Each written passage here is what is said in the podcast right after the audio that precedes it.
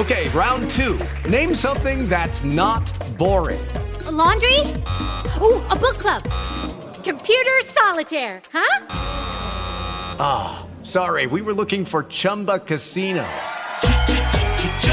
That's right. ChumbaCasino.com has over 100 casino style games. Join today and play for free for your chance to redeem some serious prizes. ChumbaCasino.com. No purchase necessary. Full prohibited by law. 18 plus terms and conditions apply. See website for details.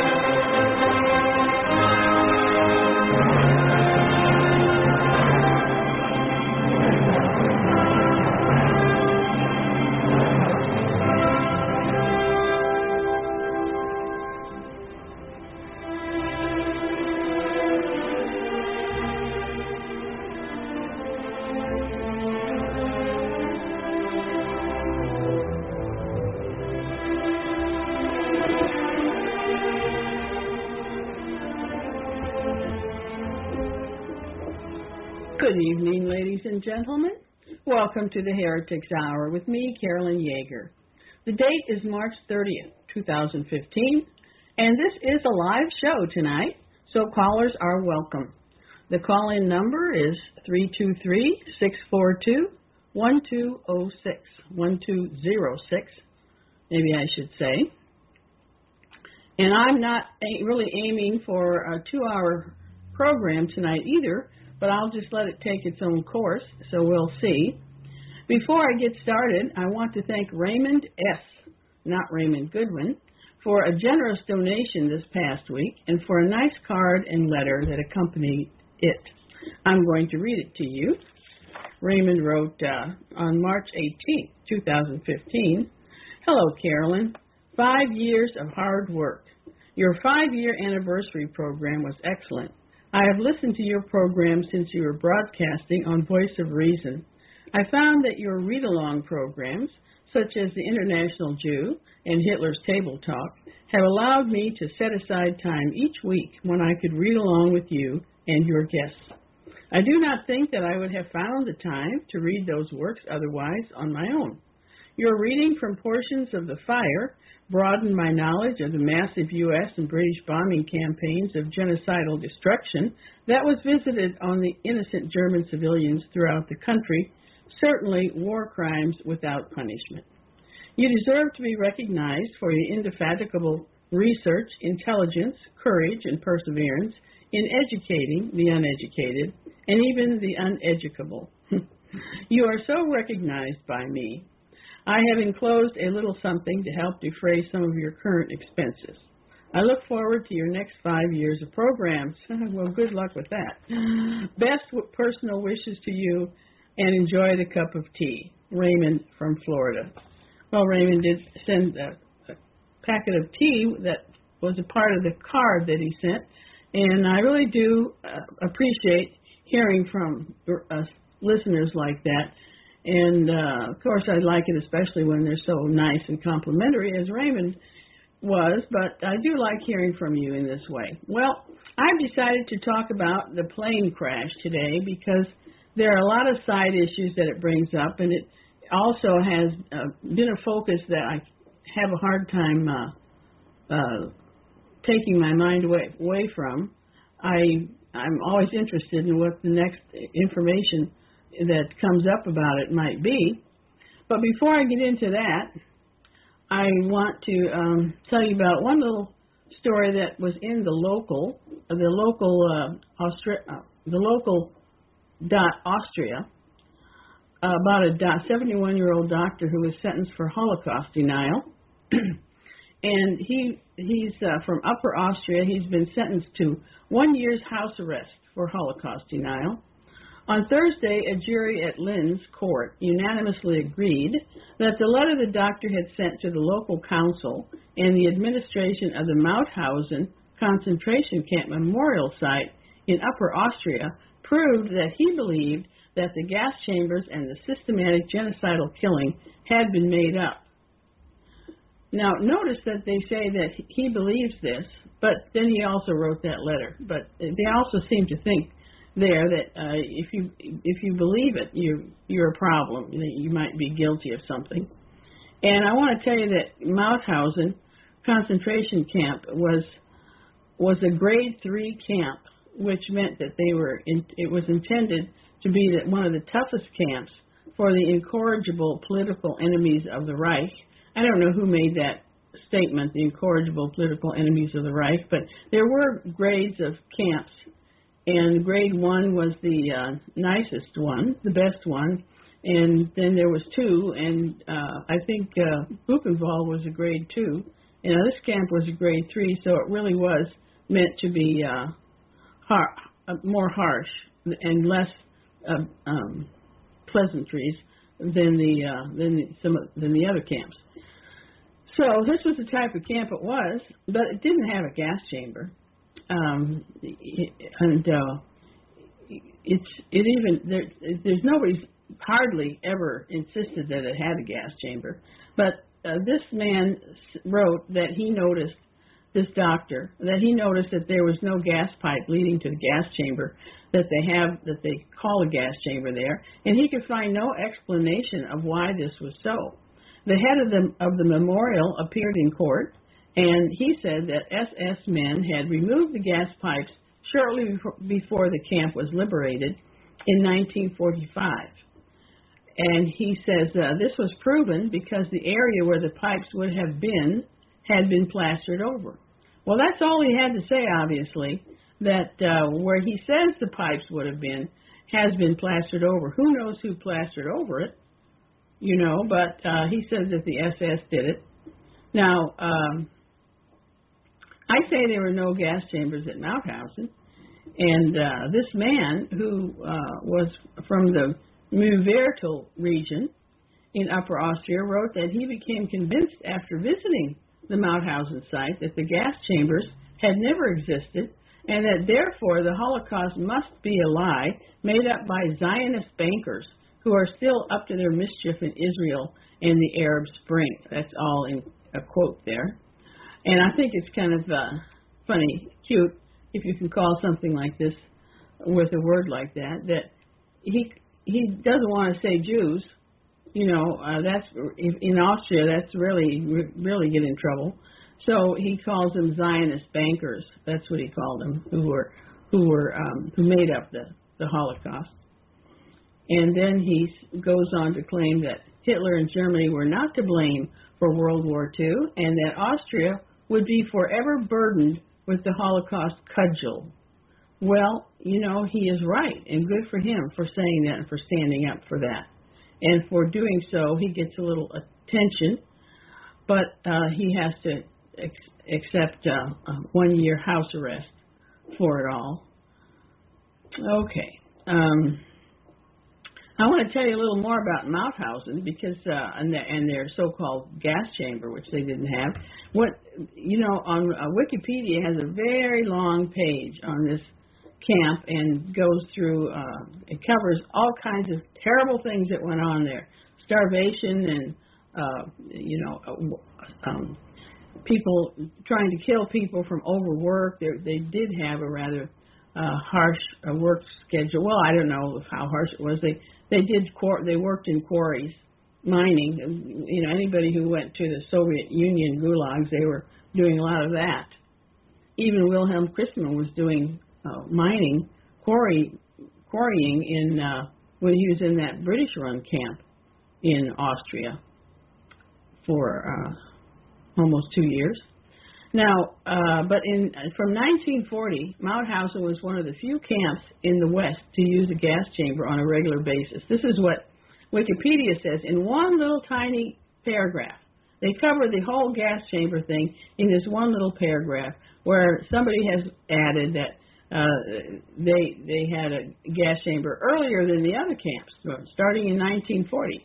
In the beginning, an improvised mobile gas chamber, a van with the exhaust pipe connected to the inside, shuttled between Mauthausen and Gusen.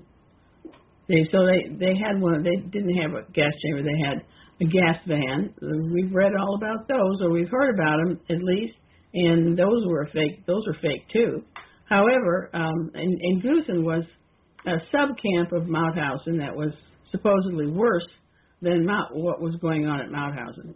By December 1941, it reads, a permanent gas chamber that could kill about 120 prisoners at a time was completed. And there's two sources for this. Neither one of them are good. Uh, one is Robert Abzug, who wrote, wrote in 1987 Inside the Vicious Heart. So you can imagine what kind of a book that was. And the second one was by Michael Shermer and Alex Grobman. Together, they I think it might have been even an article called "The Gas Chamber at Mauthausen." It was written in 2002. Great sources, huh?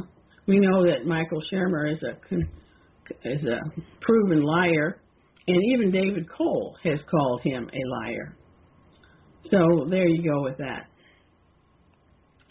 Now to move on to the crash. I call it the crash, and I why I say that it reveals anti-Germanism that continues not only from 1945, but actually anti-Germanism started uh, coming along in 1871. If there wasn't some of it earlier, but I mean I'm not going back to anything so far in the past, which would have been um, temporary maybe. But this crash was so horrific this Germanwings crash in the French Alps that it threw an engine turbine 400 meters up from the point of impact. That's that's pretty uh, amazing. And the debris of the plane is spread across some two hectares or five acres of mountainside. Five acres it's spread. But they say they're not giving up until they find this flight data recorder, which logs uh, not giving up the search around there. They've been finding uh, body parts and uh, other things, but they're still looking for that flight data recorder, which uh, logs all the technical data from the flight or um, the uh, the um, hmm, machine data, and it's essential for the investigation. Some people say they even the, the investigators say they they really want to find that so that their investigation can be complete. They feel that it's complete and certain that, that both of those uh, should be able to be looked at. But if if it has, uh, one of the uh, investigators said, if it has n- not been completely destroyed or pulverized, the black box will be under the rubble and debris. We must work with caution and a lot of precision. Well, they see they found the casing of the flight data recorder, but uh, it had been broken open. It was damaged so badly, and the contents were not in there. So they had the contents had been knocked out. I don't know if that's a black box or if it's just called a black box, but the casing is kind of a bright orange. And uh, the these um, these black boxes are supposed to send off send out a signal so that they can be found but uh, this one is not sending out any signal, so it's obviously uh, pretty badly damaged. But they're hoping that if they just keep going through all the rubble, that they'll come across it, and that would be very good if they did. Well, now why I, I am uh, why I am talking about anti-Germanism rising here is that um, uh, there's a few examples of it. It's, not surprising uh, the way it's put and who it's directed to, but still, uh, if this was if this was a crash by any other country, you wouldn't you wouldn't see things like this. You wouldn't hear things like this being said. So I'm going to go through them. Uh, there's not that many, but uh, the only ones that I know about. And on his uh, first one is Neil Cavuto, on his daily TV show on Fox News Friday, he talked about the recent tragedy when a German pilot deliberately crashed a plane, killing 150 innocent people. Forever, um, okay, I say that, you know, I'm not sure that this uh, pilot is, well, I'm, I'm going to skip that. Uh, this quote is from Cavuto's stupid speech on his TV show. he said something turns them. He's he's talking about mass murderers or killers, and he says something turns them, changes them, perverts them. But what? When? Why? None of these questions are new that we've asked, uh, and we've asked them time and time again before. How about, uh, or about how these otherwise ordinary looking men going through airport security would later fly the planes they boarded into buildings. And then it shows on the screen, on the television screen, the uh, um, the, the uh, 9/11 hijackers in the airport, etc. You know, before they boarded these supposedly boarded these planes. And then he says, and how this slightly odd fellow, who apparently loved dogs, could happily butcher millions of human beings. And he shows a picture of guess who? Adolf Hitler and Eva Braun with their dogs on leashes. It's a very well known photograph. So he had to bring up uh, Hitler into the into the bargain here. That's uh, Cavuto. He's saying that this German pilot and Hitler loved to carry out mass murder. Now, also there was something at the Huffington Post, not surprising to find it there, and I just happened to see the the headline somewhere, and so I went and there it was at Huffington Post but it, they were had an article featuring a number of the crash victims, and they featured all the non-Germans on the plane. Uh, maybe not all of them, but a lot of them, and then a few Spanish and uh, a few Germans, two, two really, and then the the class. So they're um, well, I just took it that they don't want to they don't want to see Germans as victims too much. You know, they don't want to portray Germans as victims, so they play down the German, all the Germans that died on that plane. And the number was about 72 now, is what they say 72 Germans and 30 Spain, Spanish people, and the rest were assorted from assorted places that uh, I don't know how many assorted places, but they had on that article two or three from Kazakhstan. No, they had two or they had one or maybe two or three from each of these countries that I'm going to name. That's all that that's all that was on that plane. Whereas there was over 70 Germans, you see.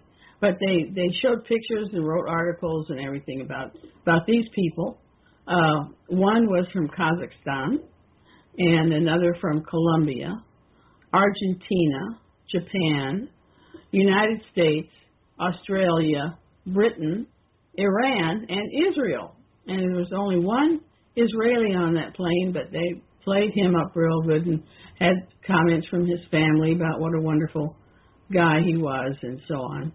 And pictures of these people. Maybe they're the only ones they could find pictures of. I don't know. But they feature um, on there a few more, more Spaniards than they do Germans. And the Germans that they mentioned were two opera singers, the two opera singers which have been talked about mostly. And one of these opera singers is actually a Ukrainian who moved to Germany for his career. And then they mentioned the 16 high school students, but don't name them. However, I think they don't want to be named as yet. Uh, that's that's possible. That could be why they didn't name them. And they're two teachers. Uh, these um, so they don't encourage, as I said, seeing uh, Germans as victims, and th- these non-Germans. Uh, I don't mean to put them down by that, but they will be seen as victims of the German pilot and the failed policies of the German airliner Lufthansa. Uh, and then there's going to be a, a memorial at Cologne Cathedral in a few, couple of weeks, two or three weeks, in Germany. But I'll bet that it will have a very strong international flavor to it, and it will not be, the German victims will not be given any kind of a pr- pr- primary focus there um, either. So that's that's typical of the way the modern Germany treats German victims. But there's also something in the New York Times which uh, was quite unpalatable, un, unattractive. Uh, and I, a friend sent this to me just today. I had not seen it. I think it was from the 28th, but uh, I'm glad that uh, I saw it this afternoon. And several things that they say in there. Uh, the first one I'm going to quote is they write uh, In the decades since it emerged from the ruins of Nazism, this country, which reunited in 1990 and in recent years has dominated Europe as its economic powerhouse, has come to de- define itself as orderly, rule driven, and well engineered. It is an identity that is both an antidote to its past and a blueprint for economic success. So that's not very friendly, you know. Um, it talks about that it has to bring up the ruins of Nazism, where as a matter of fact, it was the ruins that the Allies created. Germany was a fine country if it hadn't been bombed the way it had, the way it was. So that it wasn't the Nazis who created those ruins, but they they want to say if it wasn't for the Nazis, it never would have happened. So, and, and you know, I do want to point out right now that the New York Times is probably the most Jewy of all the Jew-run newspapers. It's, but it has a more sophisticated slant to it, and for that reason, it gets to be even nastier than uh, the, uh, any normal Jewish-run paper would uh, would think about being.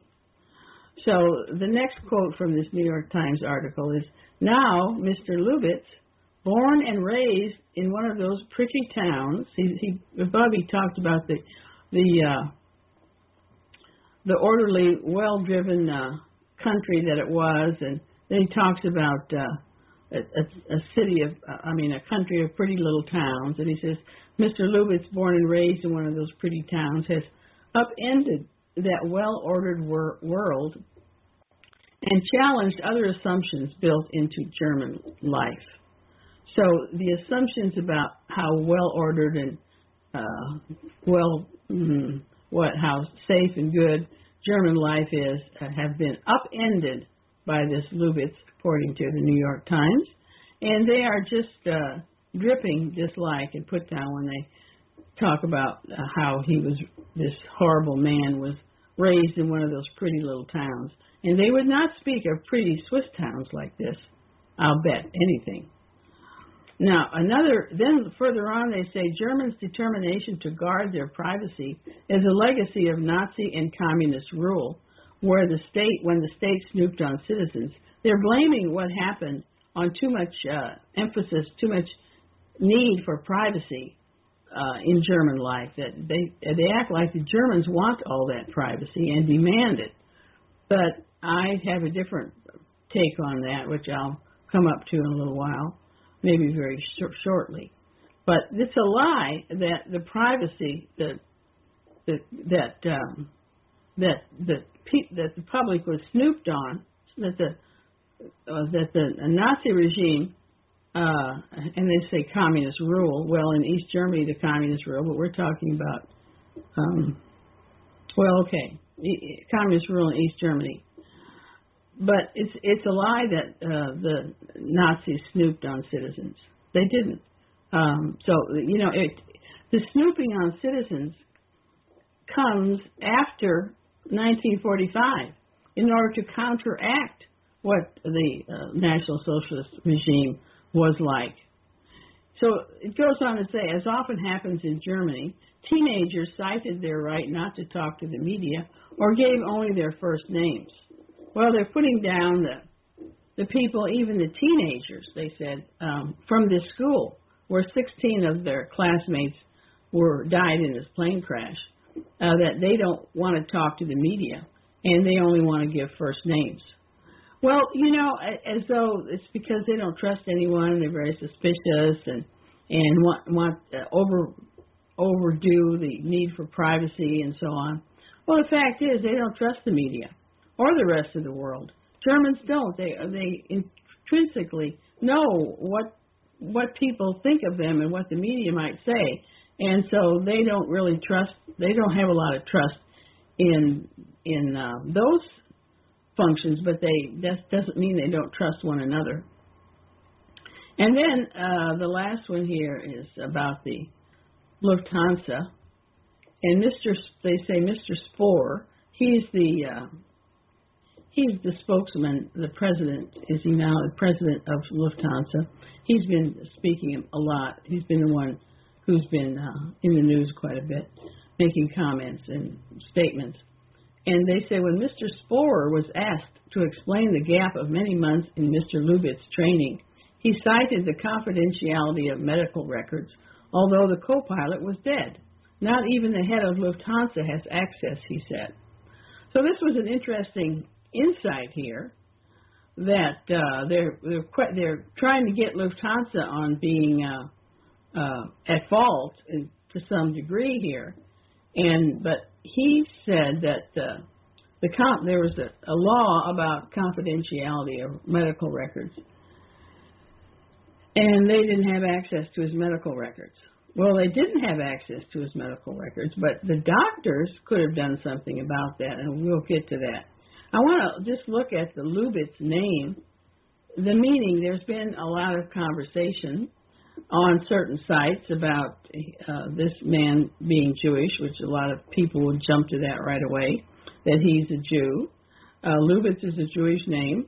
Well, I never thought that he was a Jew, although he could be, but I mean, the family could be.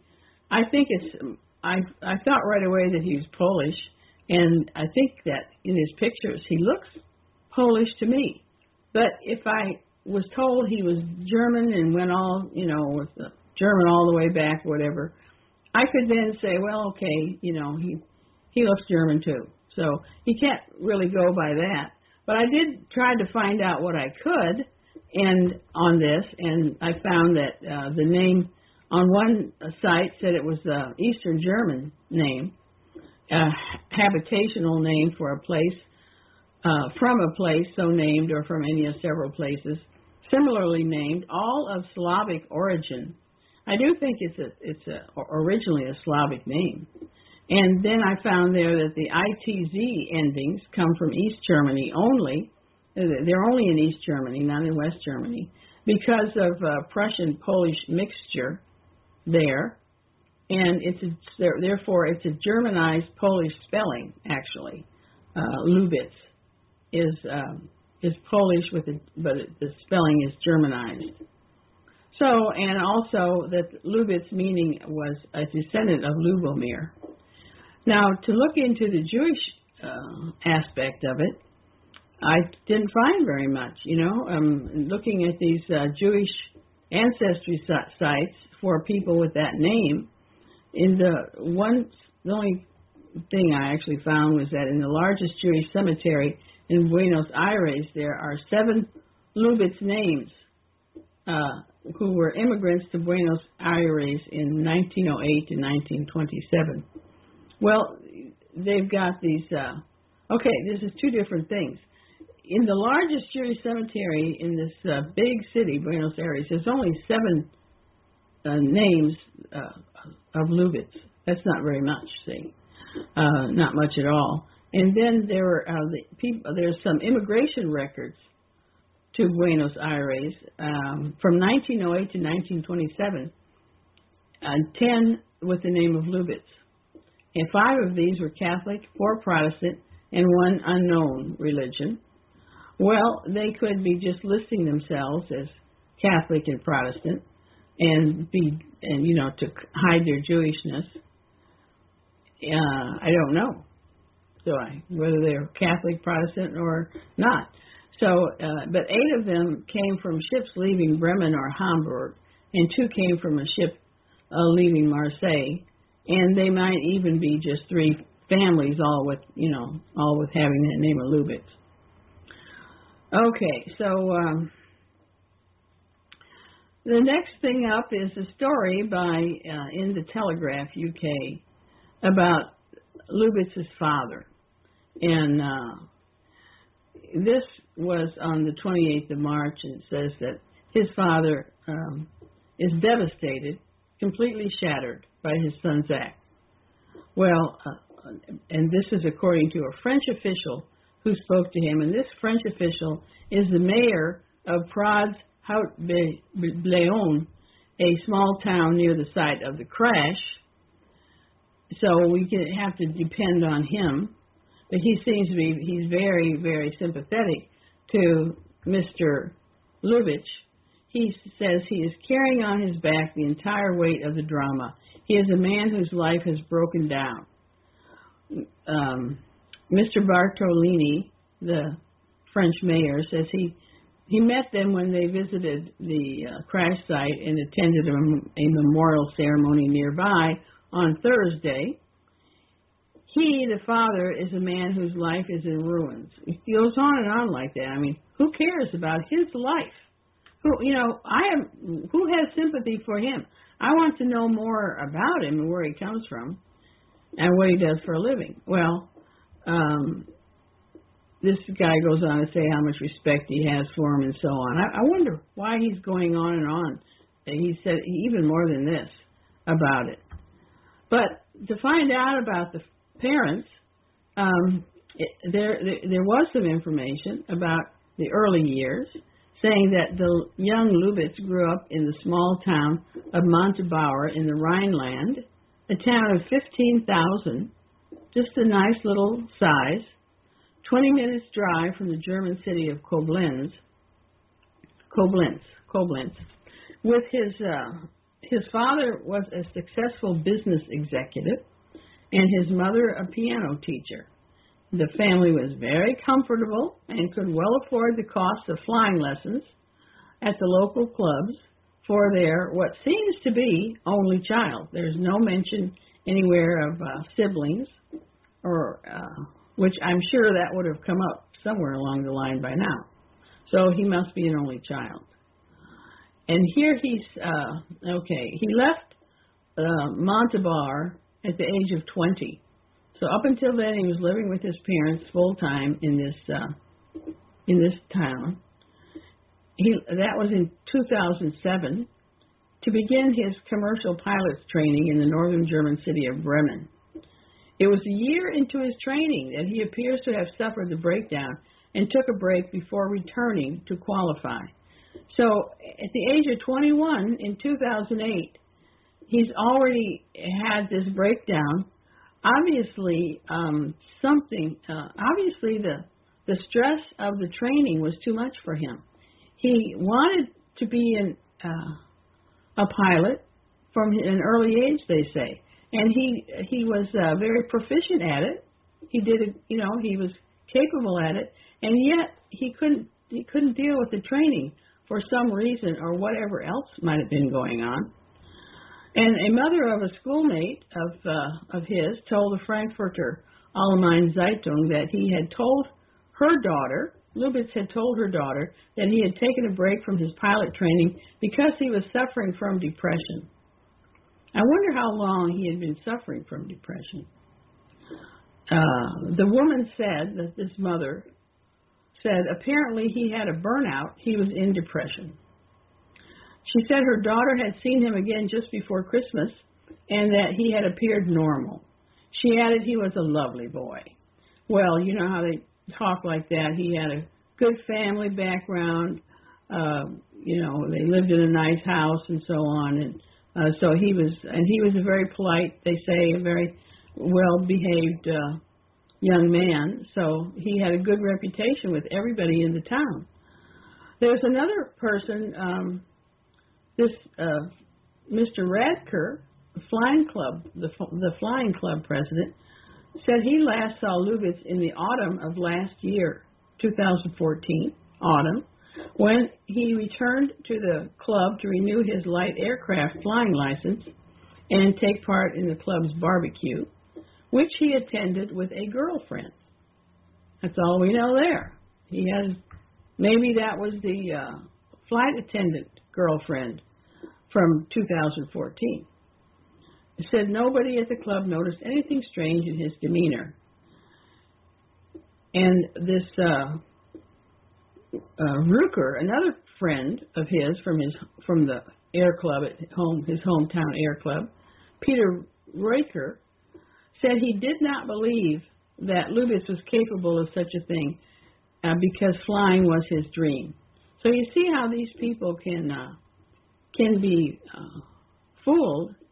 Very, it's not hard uh, if you have learned how to do it to uh, behave properly because you know any other behavior is is not going to be accepted, is not is not appropriate. So you learn how to behave and cover up your uh, your stress, your poor stress management, which is what he seemed to have. Um, and this Reuker is saying what a you know he, he doesn't believe he's capable of doing what they say he's done. But here's the thing with the father, the parents, they must have noticed something. But they, you know how parents are. They hope for the best, and they they think that he'll straighten out. They must have, but they must have seen signs. And no wonder the man is so upset now if he's feeling, he should be feeling guilty about uh, not saying anything. But the the latest here about uh, Lubitz and everything they know about him came out uh, today, and this one says that um, that in the um, in the uh, cockpit recorder uh, transcript that they've that has leaked out, the last the final minutes of the plane can be um, it can be revealed that the frantic captain is heard screaming at co-pilot Lubitz to open the damn door. Now the captain's name was Patrick Sondenheimer. That's a that's definitely a German name. He pleaded with Lubitz to unlock the cockpit door before taking an axe in a desperate attempt to stop the plane crashing. Uh, I don't. This is this was published by the Bild um, Sonntag yesterday, but I don't know. Uh, there's some people saying they don't know for sure that he used an axe. Um, that's I don't know where they got that idea, but they did. And then the thing about his eyesight that came up real big. All of a sudden, he's being he for he feared going blind. He was going for treatment for his eyesight and so on. Well, um, the facts about that that have that uh, can be determined are that um, he did go to a hospital to have uh, to have his eyes checked, and they no, but here it says investigators will be examining the theory that severe stress caused by a fear he might lose his job as a consequence of failing eyesight may have driven him to commit suicide by flying an Airbus into the side of a mountain into the French Alps. Uh, in the French Alps. Okay. Well, you know what what you notice when you keep reading all these news articles uh, for a week or two that um, they the newspapers, of course, are going to grab hold of any new piece of information that they can find, they're going to play it up so that they have a story that's you know new information, and people will uh, buy their newspaper, read it online or whatever, uh, and that gives uh, gives them more advertising revenue. So that's the way these newspapers work, and you you really can't be sure. Excuse me, what their how how well they have uh, investigated this. They they probably haven't. They've just heard it and they think it's a pretty good source, so they use it. So that's why the thing about the eyesight is kind of confused. And the New York Times reported over the weekend, it says that old New York Times again, that Lubitz had sought treatment at Dusseldorf University Hospital for his eyesight.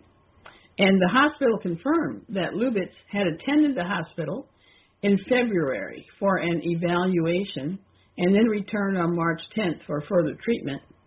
The hospital has refused to say why Lubitz had sought treatment, but significantly ruled out claims it was for depression, and that would, uh, and so that would lend weight to the claims that Lubitz had gone to the eye clinic, which is uh, situated inside the hospital. Um, The authorities had not ruled out the possibility, somebody said, somebody close to the, with knowledge of the investigation, said the authorities had not ruled out the possibility that the vision problem could have been psychosomatic. So he could be so worried and and because there's, there's no evidence that he was given a, a positive diagnosis of anything being wrong with his eyes. Um, it says uh, repeating about how he had this sick note um, excusing him from work, but he didn't present it. He didn't use these sick notes. He tore them up and threw them away. And another little item that came up was that police uh, said the police who investigated the premises uh, said were said to have found a small mountain of antidepressants, which it did not appear Lubitz had been taking. So he may have been getting along uh, all those years, like from the time he was uh, 21 in 2008, and uh, he had his breakdown. He may have been getting along by taking antidepressants, but they're saying that uh, there were a lot of them there. It didn't appear that he had been taking them. Well, whatever that's worth. He was said by friends to have been feeling low after recently splitting with his girlfriend, with whom he lived. This is kind of difficult because the the well, the convincing girlfriend that came and talked to the police, the, who they call Maria W. So she says they broke up in 2014. She broke up with him. So he wasn't just uh, he didn't just he wasn't just uh, he didn't just break up with a girlfriend, and yet there seems to be another girlfriend, possibly a new one, who he broke up with, and it says here with whom he lived. I do not remember now the source of this information. It comes from, you know, responsible, supposedly, as as we call them, um, news sources. Well, more about this. Uh, I think it's more about this eyesight thing because uh, just uh, du- Dusseldorf prosecutors. This this is comes from uh, Marseille, France, the byline, but they're the Dusseldorf prosecutors who are on this case, and what they are saying is that uh, he received he, he had received psychotherapy uh, with a note about suicidal tendencies for several years before becoming a pilot. So now they're coming out with his suicidal tendencies, and his problem was that he was depressed and to the point of being suicidal. It says here um, uh, that spokesman Ralph Herrenbrück of the Dusseldorf prosecutor's office said in the following period, uh, and until recently, Further doctor's visits took place, resulting in sick notes without any suicidal tendencies or aggression against others being recorded. That's what he said in a written statement. Prosecutors said they have so far found no indication of a motive that might have prompted Lubitz's actions, nor any sign of a physical illness. So um, they don't they don't have any any kind of proof that he had an eye condition. So they don't say he did. just he may have worried about having an eye condition. At one point, they were calling it a detached retina. I think that was a, a mistake, an error. I wouldn't I wouldn't say that. It was just that he was worried about his eyes, and that would have prevent him from continuing as a pilot. And his whole concern was was his uh, career in in being a pilot. So uh, uh, Christoph Kumpa, Kumpa, another spokesman for the Dusseldorf investigators, said there was no documentation showing that Lubitz had any physical ailment affecting his sight. So there you go. They they they don't have anything to prove that. They're not going to say it. They're not going to do it. So he went in for checks, but uh, it appeared they didn't find anything, and he worried too much. They they certainly can be in touch with that hospital. It says that he was there, and he was there twice. Uh, once for a follow up, but they don't have a, uh, they didn't find anything wrong with him apparently. Now, uh, the last uh, leak, the details, the last details about the doomed flight say that, uh, well, that um, that the captain Patrick Sondenheimer had said earlier in the flight that he hadn't had time to go to the bathroom before uh, they took off. Uh, although the flight was delayed, I don't think I have it here, but I read that today that that flight was delayed about 25 minutes, and so he was telling the, uh, you know, from the cockpit, he was talking to the passengers and, and what, saying that they uh, might be able to make up that time because they had a good, they had good conditions and so on. They might be able to make up that time and still land on on the scheduled time. Uh, that happens fairly often. so at that point, uh, uh, then uh, at some point they were discussing uh, the landing arrangements, which they discuss, uh, you know, well before landing, while they are in this flight pattern, high flight flight pattern, as it's called, the most safe part of the flight. They're high up there and just cruising along until they have to start coming down for landing. And so they're discussing the landing arrangements, and uh, Lubitz is uh, then suggested to the captain that he take a break since uh, he was unable to go before leaving Barcelona, and he should go. He could go now. So then, uh, on one thing, it says that um, that the captain says to him uh, something like "Take over, take over now," something like that. You take over, and he just pushed. You could hear his chair being pushed back, and the door. You could hear the door closing. So that's when he left, and that's when uh, that was the ooh, ooh, the terrible moment. Now going to the um, the the the medical problems of this guy and why nobody caught on to it, how he continued to fly uh, with having all this long history of of seeing psychiatrists and being given uh, being told that he and being given medication, antidepressants, and so on, and being given notes, sick notes, so that he you shouldn't. The, the doctors would tell him you shouldn't fly now. You know, if he'd just been to see them maybe, and they didn't think he was in too good a shape. Well, this Alastair Rosenschein, a former 747 pilot and now an aviation consultant, said reports of Lubitz's psychiatric problems were being uh, um, that his psychiatric problems being concealed were worrying.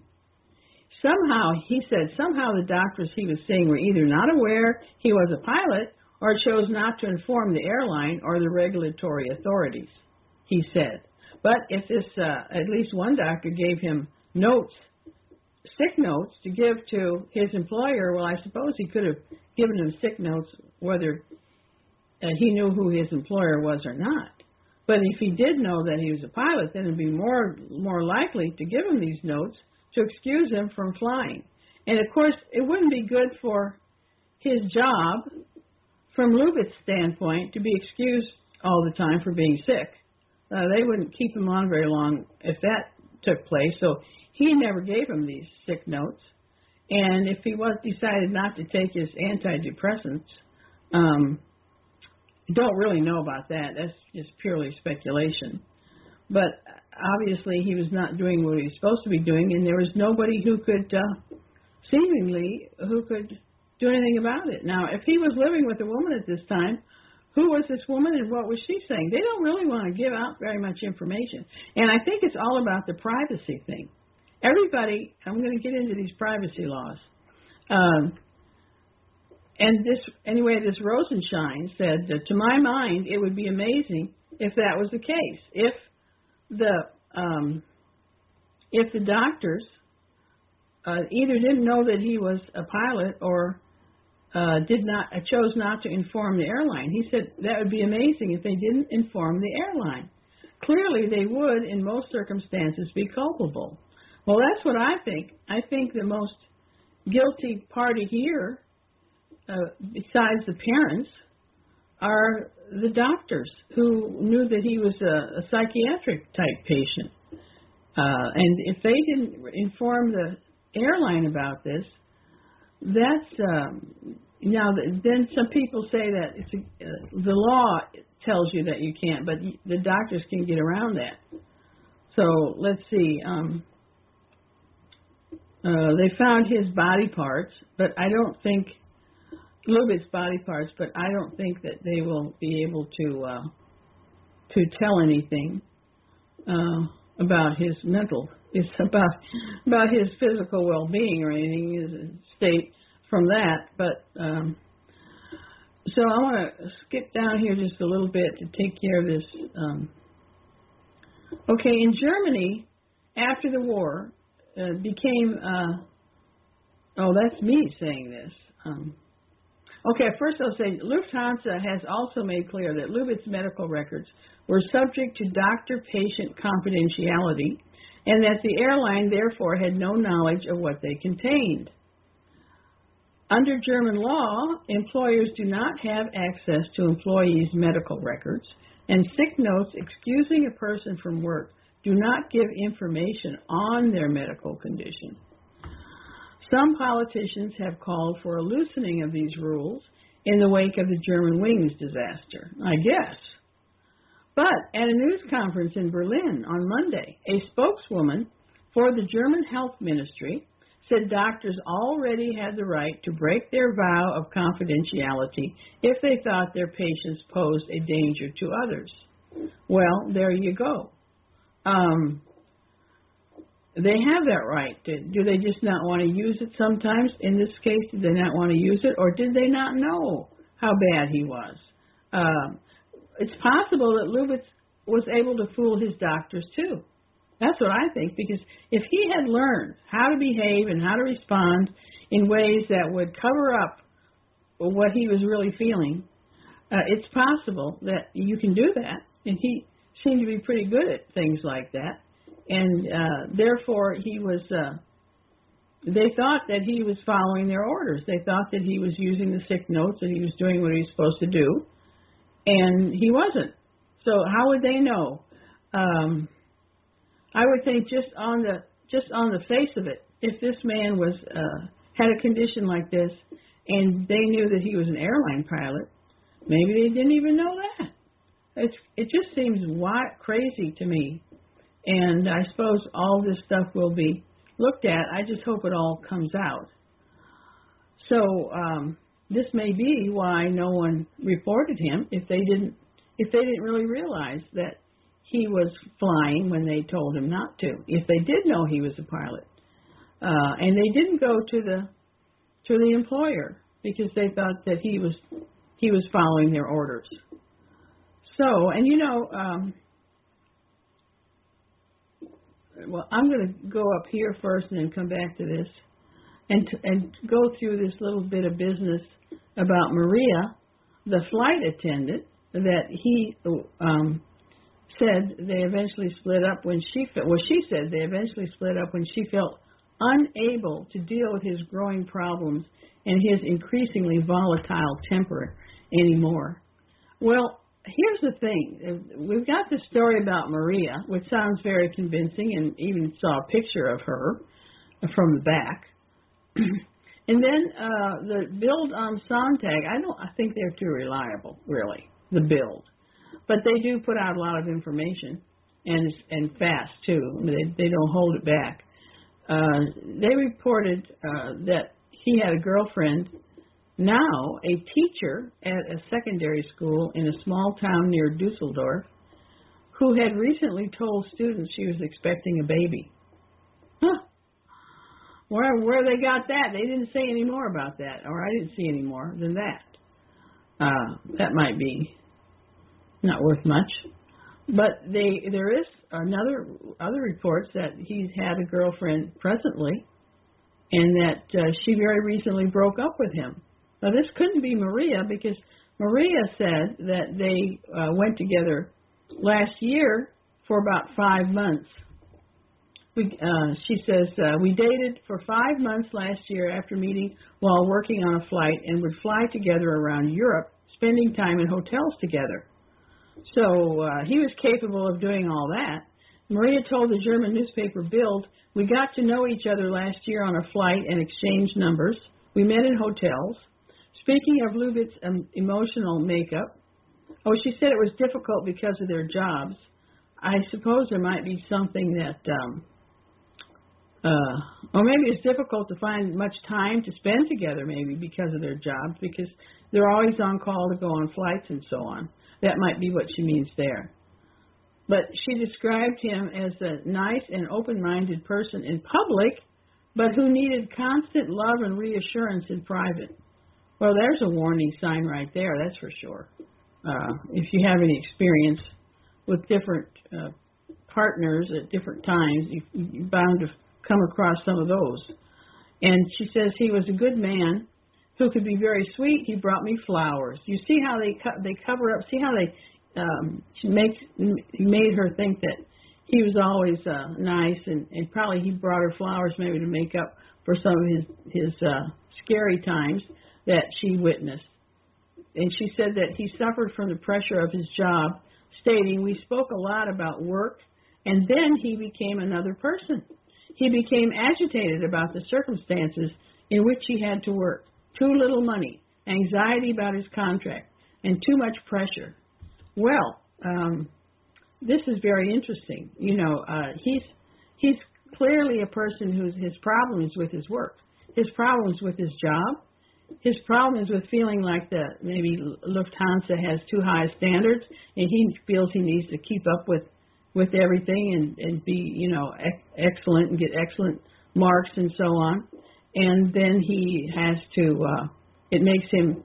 It makes it's too stressful for him. He doesn't handle it well, and so naturally he blames it on Lufthansa. He blames it on that company. He blames it on uh, that it's too much pressure and then he doesn't get enough money for all that he's going through and so on, but he doesn't want to lose it, lose a job either. So he's full of stress and and uh, confusions. Now this Maria. Uh, now here's the other thing. He locked her in the bathroom. Where is this at? I don't want to get lost here. Um, at one time she said, uh, "Gosh darn it." Um,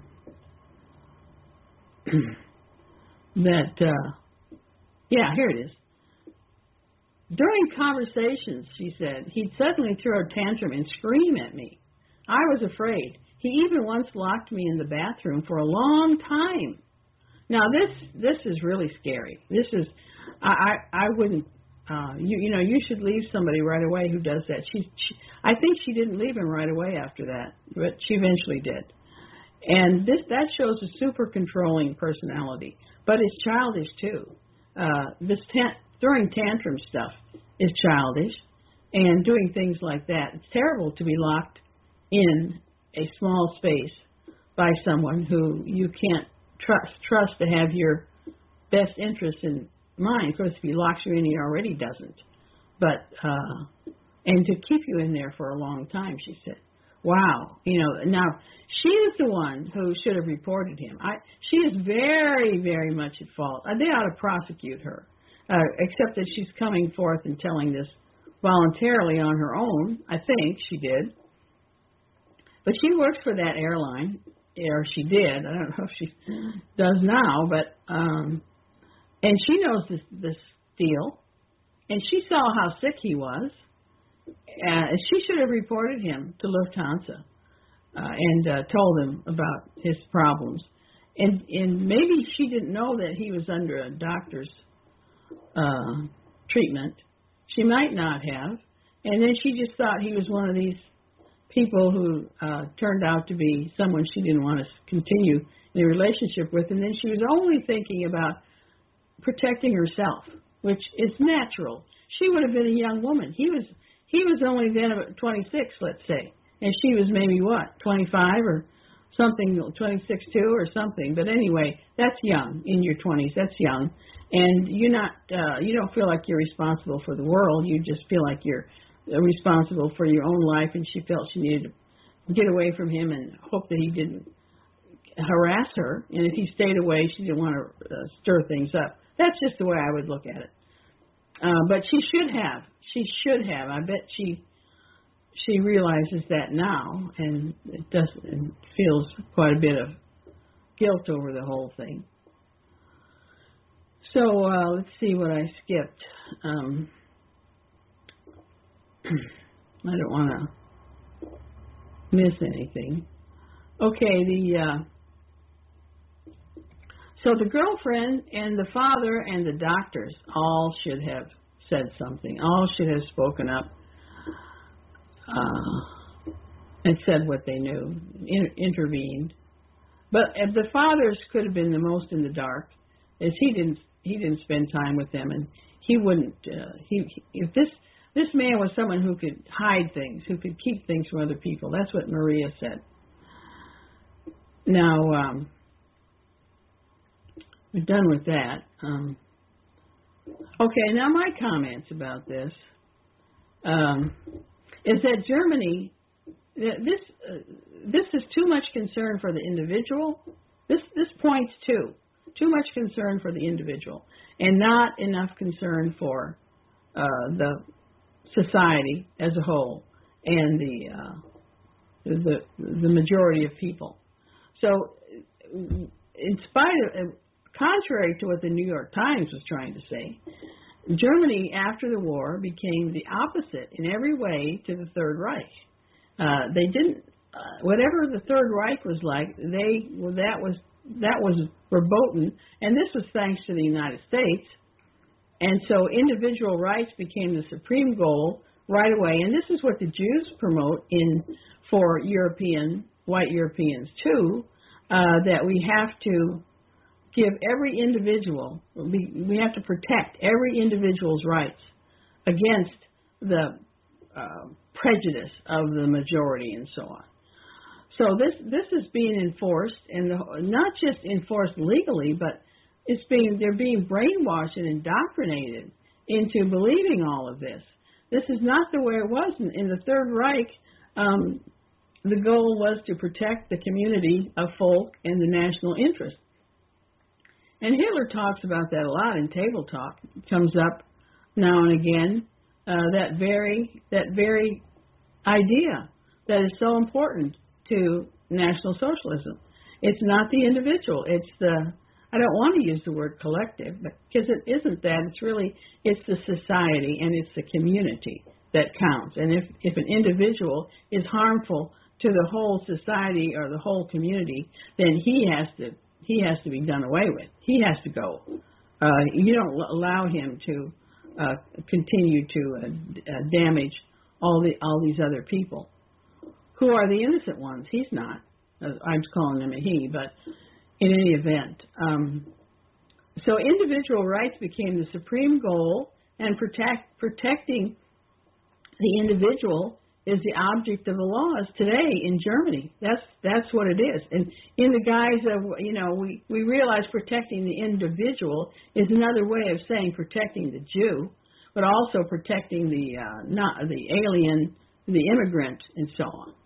But uh, that's a different issue. So really, um, then Lufthansa has also made it clear that Lubitz's uh, medical records were subject to this doctor-patient confidentiality, and that the airline therefore had no knowledge of what they contained. I've already gone through this.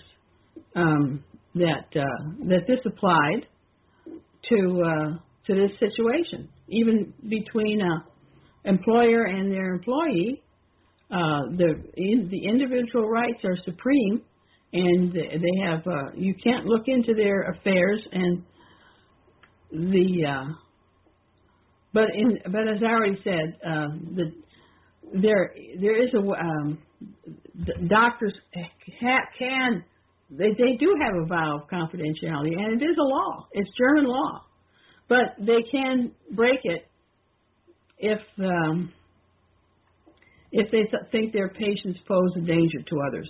Well, I suppose they're going to want uh, exceptional proof of that, aren't they, before they do it? They probably don't want to do it because it's not it's looked down upon. Maybe they won't get the patients won't want to come to them once it's, if it's learned that they've done that. Lots of things of that nature could could apply there. And so nobody reported him because of all this cult of the individual I've now called it, um, or this this focus on individual rights over community rights, uh, nobody reported him. The doctors uh, feel that they have to care for him. He's their patient, not the community that he endangers. He's their patient, and he's the one they focus on. We see this all the time. We do see this on other situations, and the same thing exists in law enforcement. And even the airline couldn't uh, feel that they could invade his privacy. That his employer, they had to accept his word on his own condition and behavior. Now, this is a real problem. If he said that uh, he was okay, he had the okay from the doctors or whatever, if they had any awareness of that, uh, then they had to believe him. They couldn't go to his doctor and say, well, is this guy telling us the truth? They couldn't do that. But the doctor could go to them. So this is the real problem. And I wonder if it's going to come up. You know, I wonder if it's going to be dealt with or talked about. Uh, it's I, I don't really think so.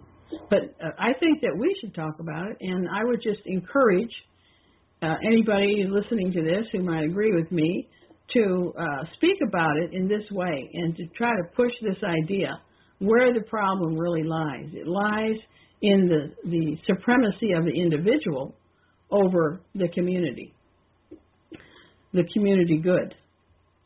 Uh, the in, the individual good uh, beats out the community good, which is the absolute wrong way around, and it's the absolute opposite to what was going on in the Third Reich. And therefore, to say that oh, all these things, uh, you know, certain things happen because of the because of the mm, uh, memory of the Third Reich, a bunch of hooey. It's just that's just a big lie. I say here that uh, nowadays Germans. Uh, German so-called leaders don't care about the nation. That's the truth. The community, or even German people. They don't. Certainly not ethnic German people.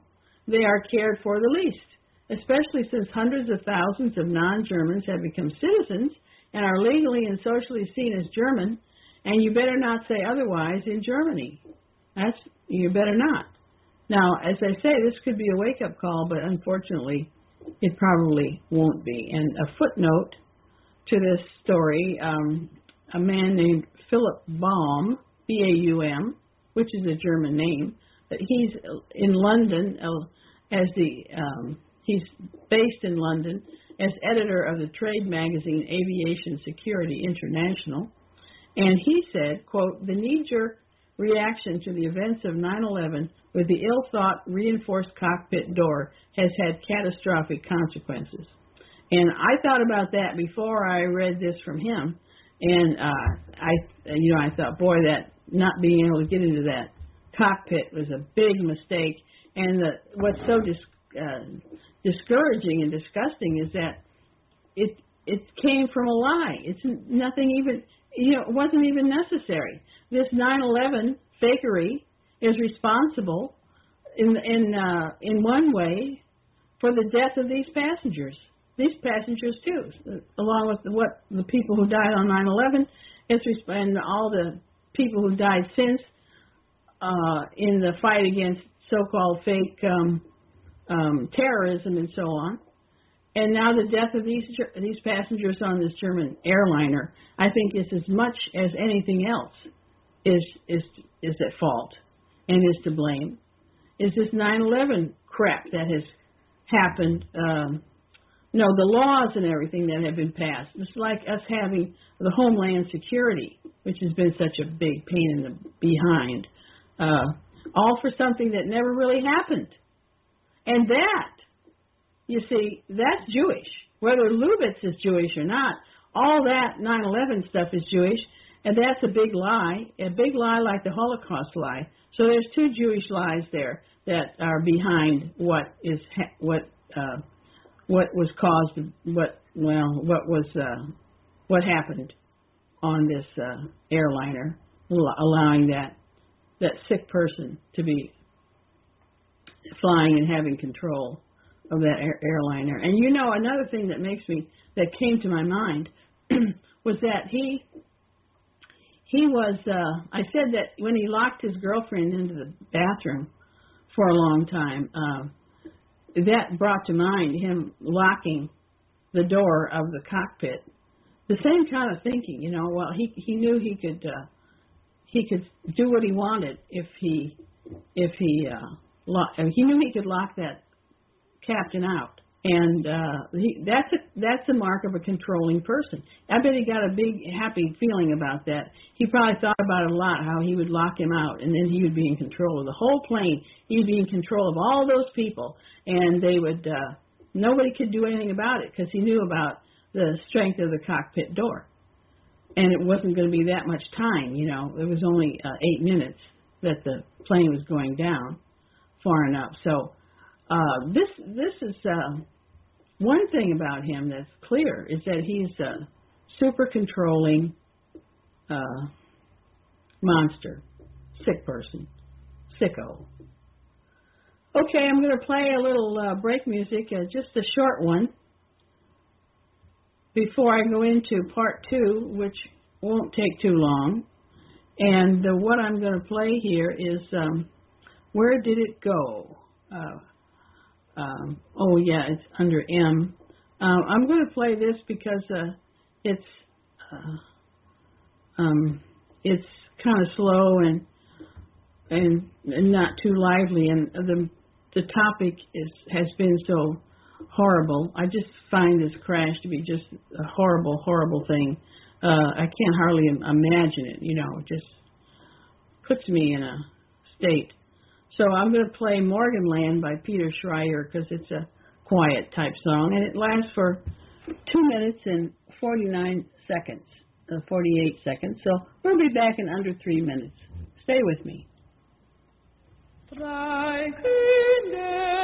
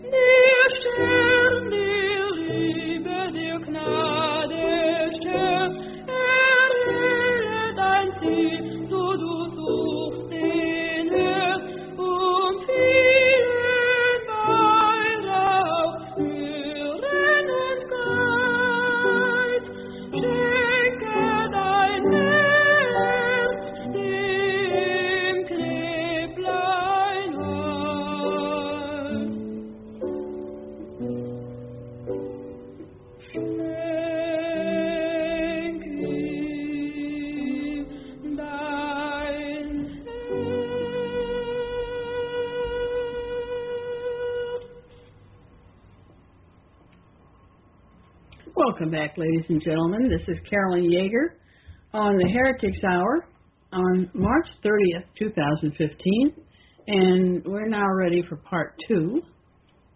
I want to say a few words about the Daily Stormer site and the new focus on being a man's place where women may be tolerated but not really invited.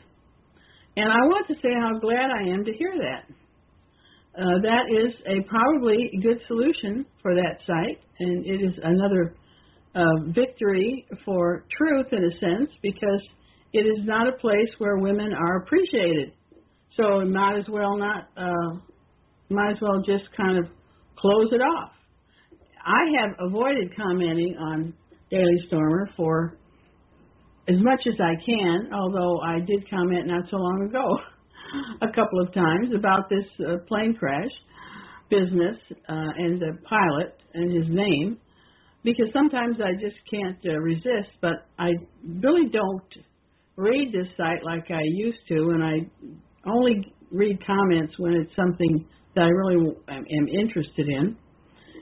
I have been feeling very alienated from the mood of that, the tone of that site for several months, I'd say, increasingly. So I pretty much uh, I go there and about every day because I have certain places I look at every day just to see what's there.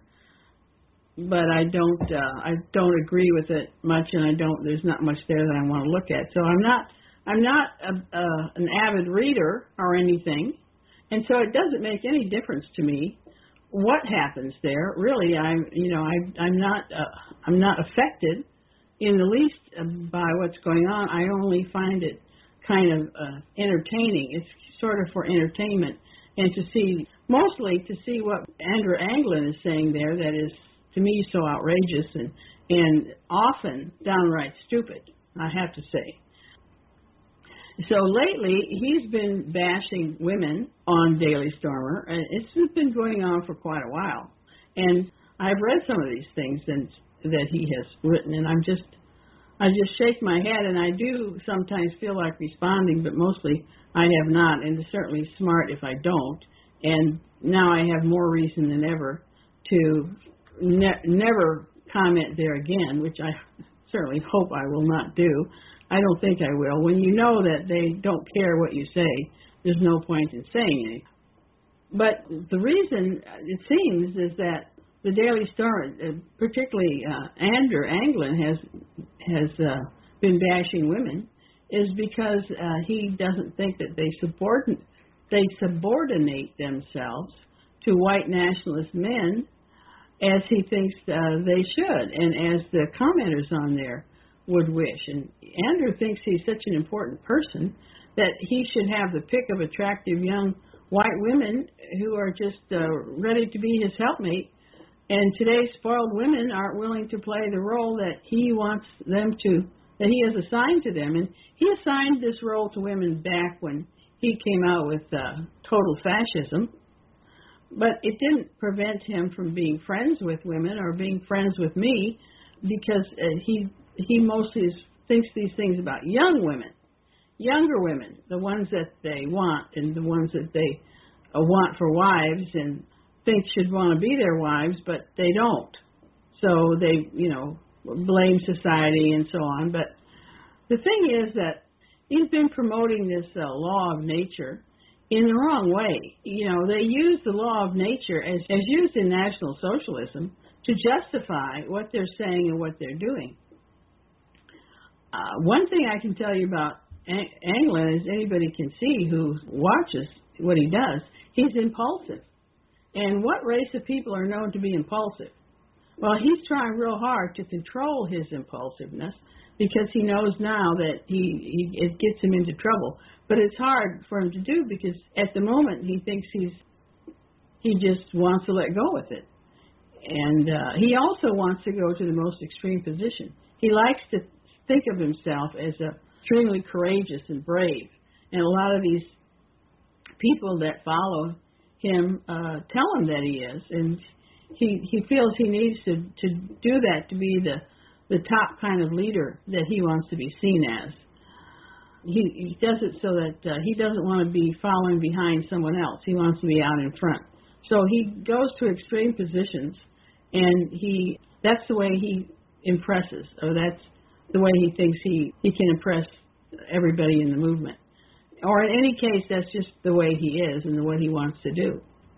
Well, I just want to bring up some things. When I decided to talk about this um, on my program a little bit, I thought I better listen to that radio show he did with Sven Longshanks recently. I had quit.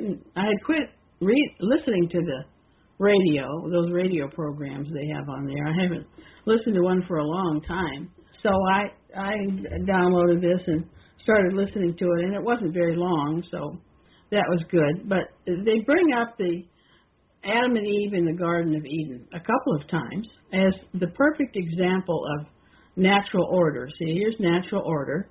And however, I wonder if they think about how it is the woman who supposedly in the natural order, they always say the woman naturally follows the man. And uh women don't have any mind of their own. They just have emotions and they um they need to be controlled and so on, but they will their their natural thing is to follow the man. That's all they know to do. And yet, why was it that Eve took the initiative to try something new by eating the apple in the Garden of Eden, while Adam then followed her example and followed her and did what she did? So they never bring this up in this story, but they like to use this this story a lot to show how evil how women have this evil streak and will go against God if you let them. And also, uh, I'd like to point out that this story is a Jewish fable. Uh, although I realize Sven doesn't think so, but if you go, if you want to go by what Jesus said about women, well, he said a lot of positive things, but in one instance, he actually said that Mary, in the story of Mary and Martha, when he had come to the to the town and he was going to vi- um, visit with the these believers that were there, and they were at the house of Mary and Martha, and Mar- Mary was uh, sitting there listening to Jesus speak, and Martha was in the kitchen doing, you know, preparing the food and so on for the men for the hospitality. And Mary was supposed to be in there helping her, but she was out there listening to Jesus. And and when she called out and told Mary, Mary, you're, what are you doing out there? There's a lot of work to be done here. And Jesus said, he actually rebuked Martha, and he told her that Mary had chosen the better part, that was uh, listening to his words and learning while he was there. That the food in the kitchen could wait, but he was only there for a time, and Mary recognized that uh, over the stereotyped role that she was supposed to play. And so uh, I think that Andrew, as a Christian, fails to recognize that about his religion, which he doesn't know much about and just doesn't know much about anything really. But he uh, he never mentions this story where he likes to mention the Garden of Eden, though. And then uh, at one point, Anglin said, "We've all we've all had these horrible experiences with women." And I thought, wow, right away I thought, well, I certainly had my share of horrible experiences with men. And if I started in on it, it would be a very long show. But I still like men, uh, and uh, I don't want to exclude men from. If I excluded men from my website, I wouldn't have uh, hardly anybody looking at it because it's mostly men. So, so I, I don't have any, anything against men, but you know, women, and I know I'm not the only one. A lot of women, women have horrible experiences with men too. So, and then Anglin said, "I'm around a fair amount of Russians. You don't see them acting like that." They were talking about the Anglo men being weak and not being able to stand up to the to anything or fight, and the, I don't know exactly, but it was something like that. It was about the Anglo putting down the Anglo men, of which they are they are Anglo men, but Anglin says, I'm around a fair amount of Russians. You don't see them acting like that. Greeks don't act like that. Well, there he is again. He lo- he loves the Russians and he loves the Greeks. Maybe he is in Greece still. I don't know where he is. I I don't know if he's gone to Russia. He hasn't that I know of. He hasn't said so, but I don't read I don't read that much of what he writes anymore. So could have said it. But he's got this thing about the Russians and therefore the Slavs. He doesn't believe in all of them, but the, the Russians are the major Slavic group, so he's pro-Slavic and and he's always pro-Greek, just because uh, uh, of Golden Dawn and because he spent time there. Okay, I'll just move on. he also said, in contrast, I am unapologetically arguing for a full on return to medieval gender norms, quite literally. How dare you interrupt while men are speaking type stuff. Wow. Uh, and the men were just really eating, some of them that were really eating this up, but some of them criticized it. But he said, uh, he says, he wants to return to, and I, he's not going to cause anything to happen.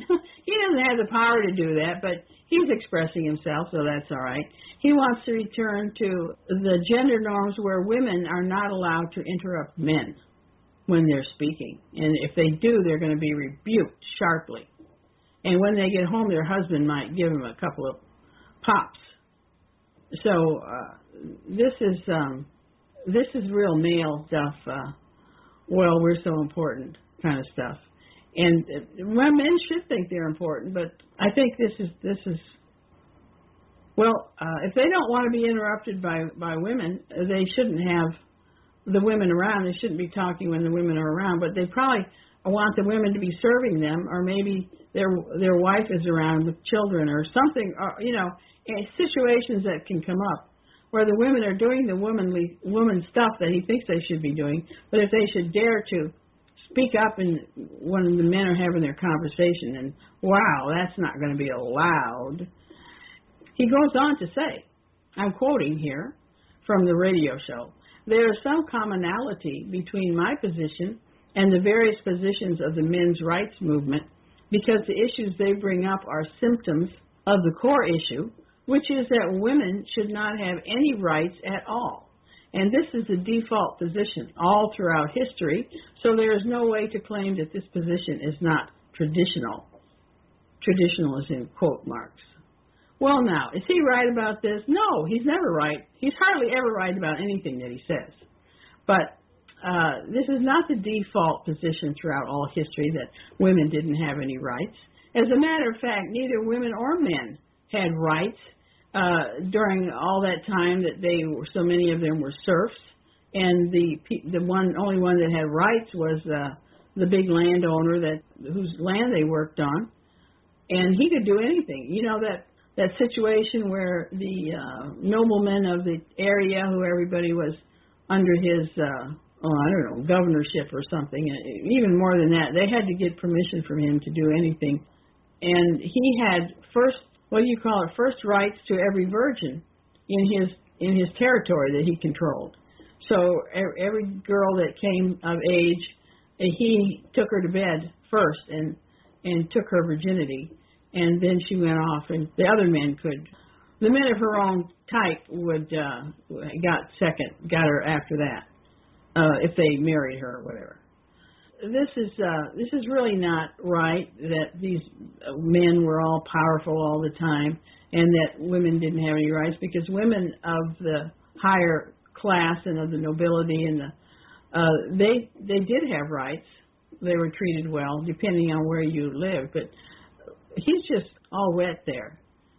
Now, I'd say uh, he realizes now he's been on the wrong track, see, because then he says to something that Sven said, he said, yes, there's no real personal motivation in let's stop these niggers, in quotes, when basically people can still avoid them and the economic consequences of immigration are so slow relative to a man's life. There has to be something more offered there, and that something needs to be an identity as part of a community.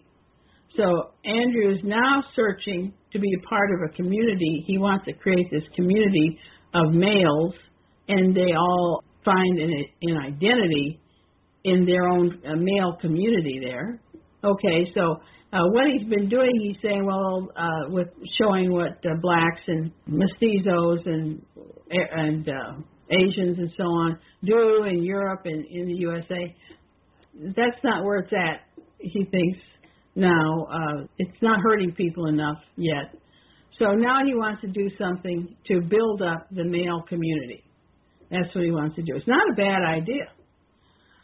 Uh, this, he says, this fact is always becoming more obvious to me, and I am definitely going to work hard to figure out how to make it more of a focal point of the site. I, of course, welcome any suggestions. Well, he won't take suggestions probably, but he wants people to think they can make them. However, it, it, it's going to be interesting to watch and see how he figures out how to make this identity, an identitarian community or something, which is not a new idea at all, which others have been talking about all along. And he's finally coming along and say, "Well, I'm going to do this with my site." It's uh, it just shows that he he is impulsive and he jumps from one thing to another, and he's still looking. You know, he's still searching for what can push something forward. At least he's trying to do that. I do give him credit for that. Uh, but you know, he's he's still looking for his own identity. He's always been seeking an identity. That's why he went to the Philippines. He thought he could identify with with something that he uh, um, that he connected with that, but he found that he couldn't identify with the with Filipino people. So when he finally realized that, he uh, left. Then he took up, started reading some books and read Hitler, and then he took up uh, National Socialism. But he called his site uh, fascism because he thought he says he did it because he thought that was easier for people to relate to than National Socialism because that was that included Hitler. So he started. He just came right out with that. Uh, what was what was it called? Uh, unlimited? No, un, um, fascist. Un, I can't even think of the name of it. But it was ultimate, like ultimate, total, total. That was it. Total fascism. Uh, he tried to be real extreme and radical, and he promoted uh, National Socialist things and lots of pictures and so on. And he got a lot of attention. I mean, he got an amazing amount of attention doing that. So then he wanted to to uh, compete with uh, and do better than Alex Jones. He wanted to put Alex Jones out of business and have a, a white nationalist type Alex Jones site. So he did uh, Daily Stormer, and it's been a huge success. If I guess it has been, it gets a lot of, you know, we're told that it has all this traffic, and I wouldn't, I'm not, uh, I don't doubt it because it's the kind of thing that uh, gets a lot of traffic. But how much it actually influences anything, you see, that's another thing. That's another question. And he's saying that he's not, he's not having the influence that he'd like to have. So now he's deciding he these men on there are a bunch of trolls and uh, jerks, really, who comment. Um, a lot of them are. So now he wants to build up some kind of a male community. He thinks that's that's the way to go. Well, I give him, you know, I wish him well. I really wish them all well.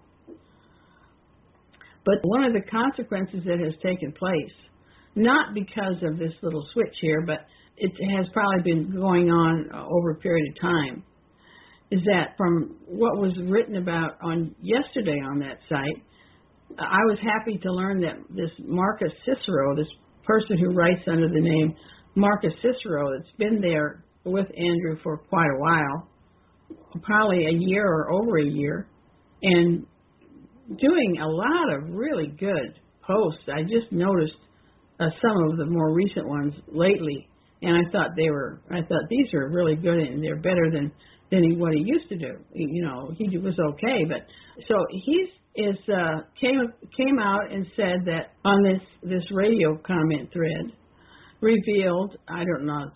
It's not that he revealed it, but he said that his ancestry was German, and he was also disagreeing with Andrew's stance on women. So uh, it's. Uh, I was very happy to see that because I was happy to see that this Marcus Cicero is German, and that therefore I'm not surprised he can't stick with Andrew through thick and thin because Andrew's positions are very un-German, and I think he used to kind of copy Andrew's style in his writing, or at least I thought he did. But he got over that, and he has his own style now, and his writing was very good. The other thing that I noticed was that he back a year or so ago, maybe, he wrote some articles about Putin, Putin the Great, you know. He was admiring him too. But he stopped that. And lately, there was not much about Putin on the site, just once in a while, but it was always by Andrew now. And uh, Andrew wrote a couple of them uh, in the last week or two with his name on it, and then he had another one there today obviously Marcus Cicero stopped writing about Putin. So Andrew had to pick it up if he wanted to have something about Putin on there. So I, I like to write to this Marcus Cicero, but I, I want to ask him uh, if he's changed his mind about Putin because that's the impression that I get uh, that that he has. So he's uh, he's looking like a good solid German, and what I find is that on Daily Stormer in the comments, it is always German people who let you know that they're German in one way or another, who make the most intelligent comments and who don't go all out for some of this stuff and, and even are slightly critical of it, or maybe real critical of it. But so it's the Germans who who have the most balanced point of view, and Germans do not bash women, and Germans do not take that attitude that uh, we're going to tell women that if they they don't have any right to speak uh, while we men are speaking, or something like that. You know, uh, that's not the German way. Those National Socialists were very uh, strong about this separation of the sexes, but only up to a point, and they were very, very gracious to women, and they included women in most everything they could. Naturally, they didn't include women in the uh, in their inner councils and so on. But if women were around, they didn't say you you uh, serve the food and keep your mouth shut. They didn't treat women like that, so uh, at all. So um, Marcus has gotten has um, found himself on the uh, un, unable to agree with uh, Andrew Anglin. You know, Andrew started out started this out not with so much to focus on men, but to focus on women and criticizing women in some of the most terrible ways. Uh, I think I've got a few comments here I can end up with. But I, I just I want to finish with Marcus here. I look, I went through his archives just at, at Daily Stormer to see uh, when the last Putin article was that he wrote, and it was uh, or a Ukraine article, and the archives under his name only went back to January 2014. So I couldn't go back any further than that. There were there wasn't anything during that time. But he wrote a whole lot of stuff, but now he's gone from there, and I suppose he'll be showing up somewhere doing something. In fact, I'd like to have him on this program to interview him sometime, so I'll be trying to get uh, hold of him. I don't know if he'll agree to do it. But I just want to say, Hail Marcus. Hail Marcus Cicero. Well done. And my opinion of what's going on at Daily Stormer is the takeover of the losers among white men, but I do still wish them well. I really do. I always wish men well, and I I I know that they have a tough time. They do. They are having a tough time. Let's see. Uh, there was something I wanted to say from this person, Hitler Truth. These are comments from this radio show I've been discussing, and somebody who calls himself Hitler Truth wrote, Women don't tell you what they really want because they don't know what they want. Only an idiot or a woman would equate happiness with a new kitchen. A functioning kitchen is all you need. But if you think new tile or drapes will make you happy, you won't ever be happy since materialism is always an empty pursuit. Well, how stupid. Uh, this, what you find so often with commenters who write things like this, especially, is that the name they give themselves is the opposite of what they really are and how they really feel. So this Hitler truth is probably not a Hitler pro-Hitler person at all. It's just a, someone who's trying to be unpleasant. Uh, uh, well, just trying to stick it to women. He likes that part about it. And I want to tell him that it's silly to say that because, of course, a new kitchen makes a woman happy, and a woman can be happy for a long time after she gets a new kitchen. Uh, and to say a functioning kitchen is all you need, no matter how dreary it is, but well, you've got a sink there and and you got a stove of some kind, and you can put things in an ice box and so on. That functions. That's all you need. If you want more, well, you're never going to be happy because you're such a materialist.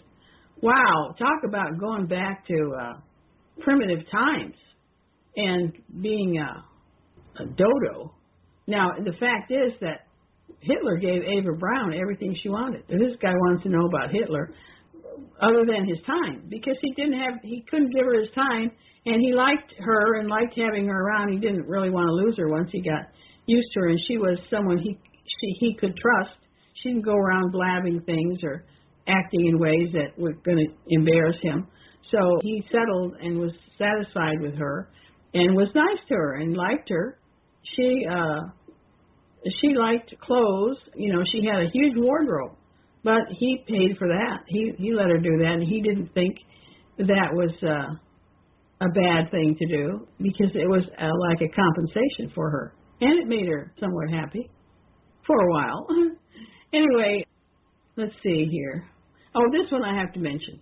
This is Andrew Anglin writing a comment, March 28th. Domestic violence being perpetrated by white men is largely a feminist hoax, which is why the Jews are all up in it. I'm not saying that it never happens, ever, but you watch the Jew TV, and it is like some regular occurrence that white men just get drunk and beat their wives for no reason. Is that true? I don't watch TV, but I don't think that TV shows white men beating their wives all the time because they got drunk. I don't think that that's what the TV is showing. If you know, there might be a couple of programs that have that, but not all the time. And domestic violence is not a feminist hoax. A lot of feminists do try to take advantage, try to make a lot out of it, and talk about it and so on. I agree with that.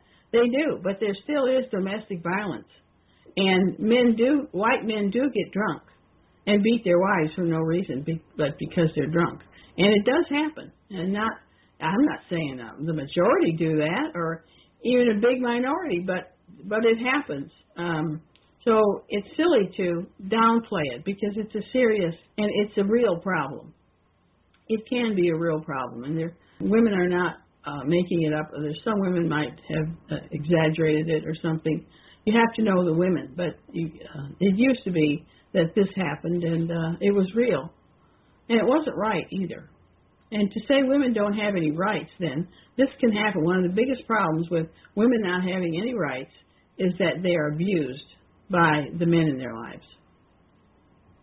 Oh, oh, here's the one. I have to say this. Uh, Andrew wrote on March 29th in a comment to this radio program thread. It's just basic biology, really. If men were to take injections of estrogen on a daily basis, they would eventually become incapable of distinguishing reality from their personal emotions. So he has said this so many times, so many times that, which I really objected to, and I, every time I've objected to it, I mean, in my own mind, when I read it, I think, why? What is, you know, that is so anti-female here, you know, because he he thinks that women, he's saying that women cannot distinguish reality from their emotions. And he said he said this many times in many ways that all women are unable to distinguish reality from personal emotions. All they see is what their emotions tell them. They cannot see apart from that. They're so emotional. And that comes from them having a lot of estrogen in their bodies. Well, the other thing he says is women are like children Women are, he says that women are no different than children. They say, he says that a man, men have to take care of women. They have to look after them and care for them because they can't care for themselves. And they, they, uh, oh, something else he said, which is clearly uh, meant only for children. Children behave this way. Children are completely uh, incapable of being on their own. I think that's what it was, something like that that you can't leave children on their own, children or women. You know, you have to look after them in the same way. So he equates women with uh, children, and they're not they're not any more. And oh yeah, I know. He said uh, you don't give rights to children. Oh, that I probably skipped that up there somewhere. But you don't give rights to children any more than you. Why then you should you give rights to women? You know that there's no difference between the a woman and a child. Uh, that's pretty shocking, and a lot of the men are rejecting what he's doing and saying, but he doesn't care because this is uh, how he wants to express himself, and he's determined to continue on this track.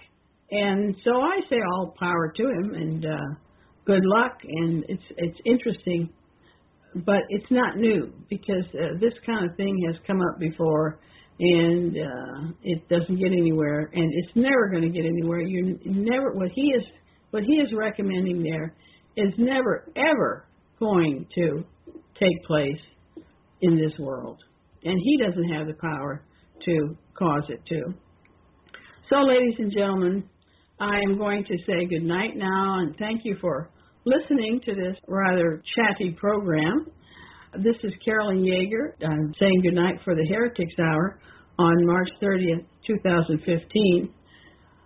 And I might see you next week. Anyway, continue to watch my website, carolynyeager.net, for future events.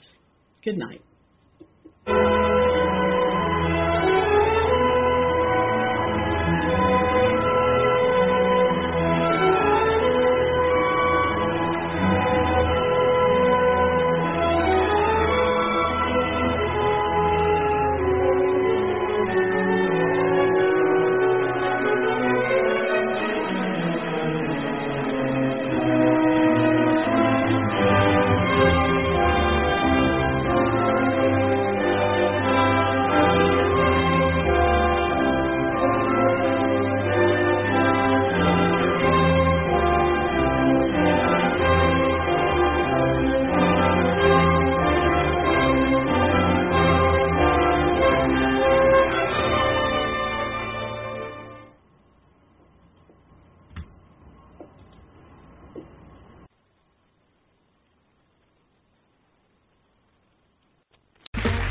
Okay, round two. Name something that's not boring. A laundry? Ooh, a book club. Computer solitaire, huh? Ah, oh, sorry, we were looking for Chumba Casino. That's right. ChumbaCasino.com has over 100 casino style games. Join today and play for free for your chance to redeem some serious prizes. ChumbaCasino.com. No purchase necessary. Full prohibited by law. 18 plus terms and conditions apply. See website for details.